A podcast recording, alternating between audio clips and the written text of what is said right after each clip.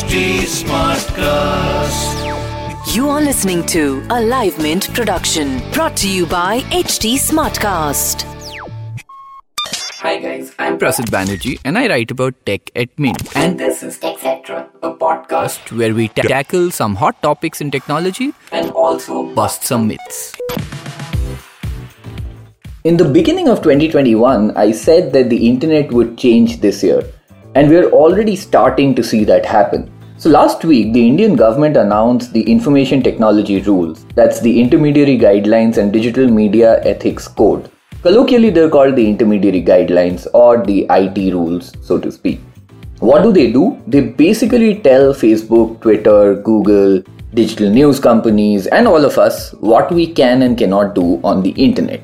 And this is only the first step. Think of a three pronged approach the IT guidelines plus the personal data protection bill, which is expected later, and another cybersecurity law that is expected sometime in the future will together regulate the internet and set guidelines for how companies are supposed to operate and what we can or cannot do on the internet.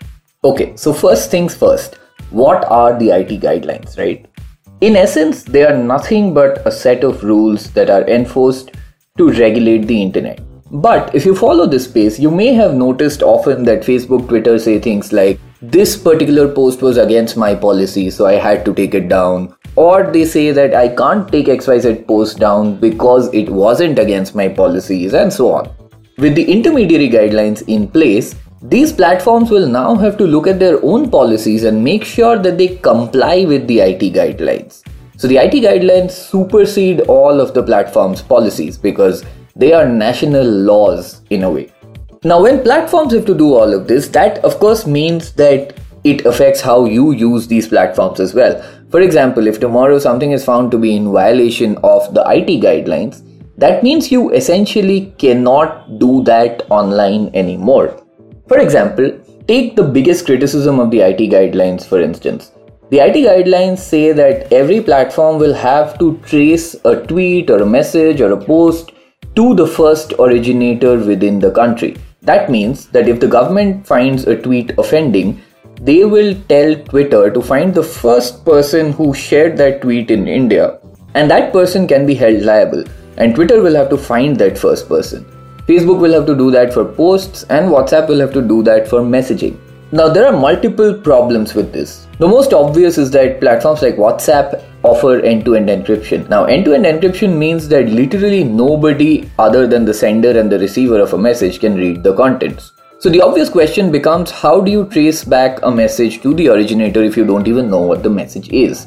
This is what the government is saying. The government is essentially telling WhatsApp that you have to go and figure out a way in which you can trace it back to the originator but not read its contents. Now, technical experts tell me that this is possible. There are ways to do it. Three out of four encryption technologies today do allow something like this. But there are also many privacy advocates who say that to do this, you will have to break encryption it's unclear which side is really true, but given that the government is saying this has to be done, it pretty much has to be done. I don't see a way how platforms can avoid it anymore.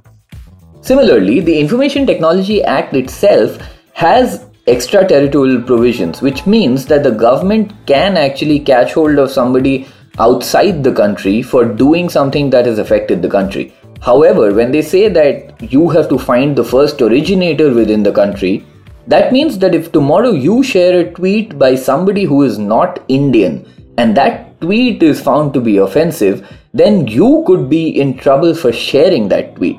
And this, of course, has big repercussions on freedom of expression. One of the reasons people like private messaging apps is because of just that it's private.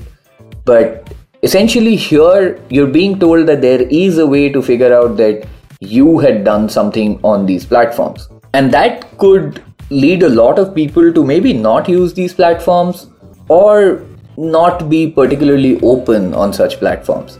Now, I don't know if that's a good or a bad thing, but there is another way of looking at it. It has often been said that technology can be used for good and bad. One of the arguments for this decision is that if WhatsApp is traceable, that means that somebody who is committing a crime will not use WhatsApp And that's absolutely fine, right? I mean, I don't really see a problem with that. If you have nothing to hide, then you probably won't mind the fact that somebody can trace things back to you. Of course, all of these arguments really come down to whether you believe that these won't be used for bad. For example, could a government body use this to surveil people illegally? Could a government body or somebody working inside the government use these to their own benefit? We don't know. And those are some of the concerns that people have raised.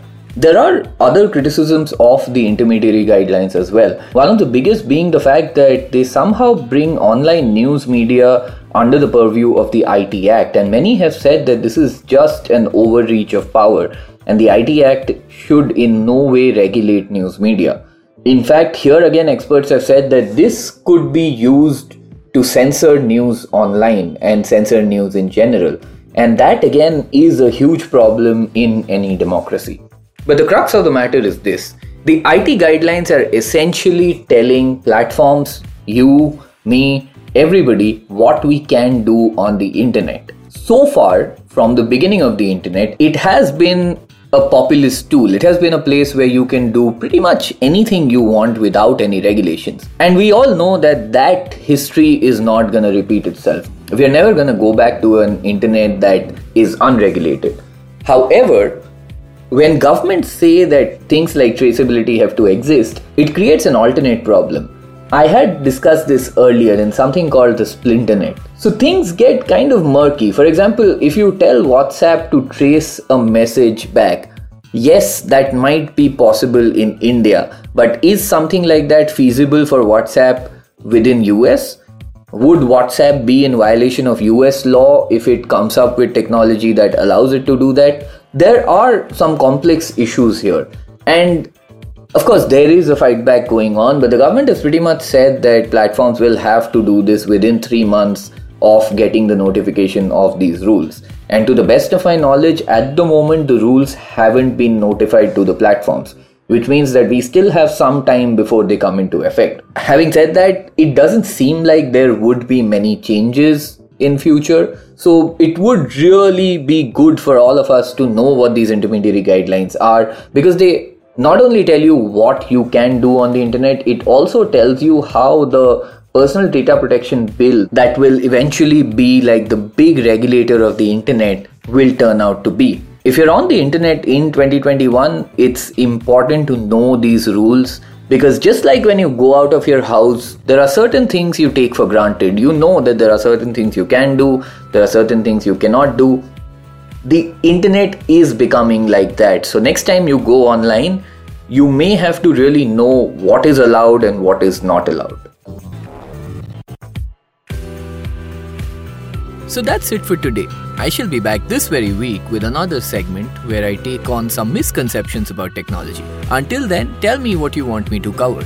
You can find me on Twitter and Instagram at Undertaker. Yes, you heard that right. It's U N D E R T E C H E R. Or you can write to me at podcasts at hindustantimes.com. Talk to you next time. This was a Live Mint production brought to you by HT Smartcast. HT Smartcast.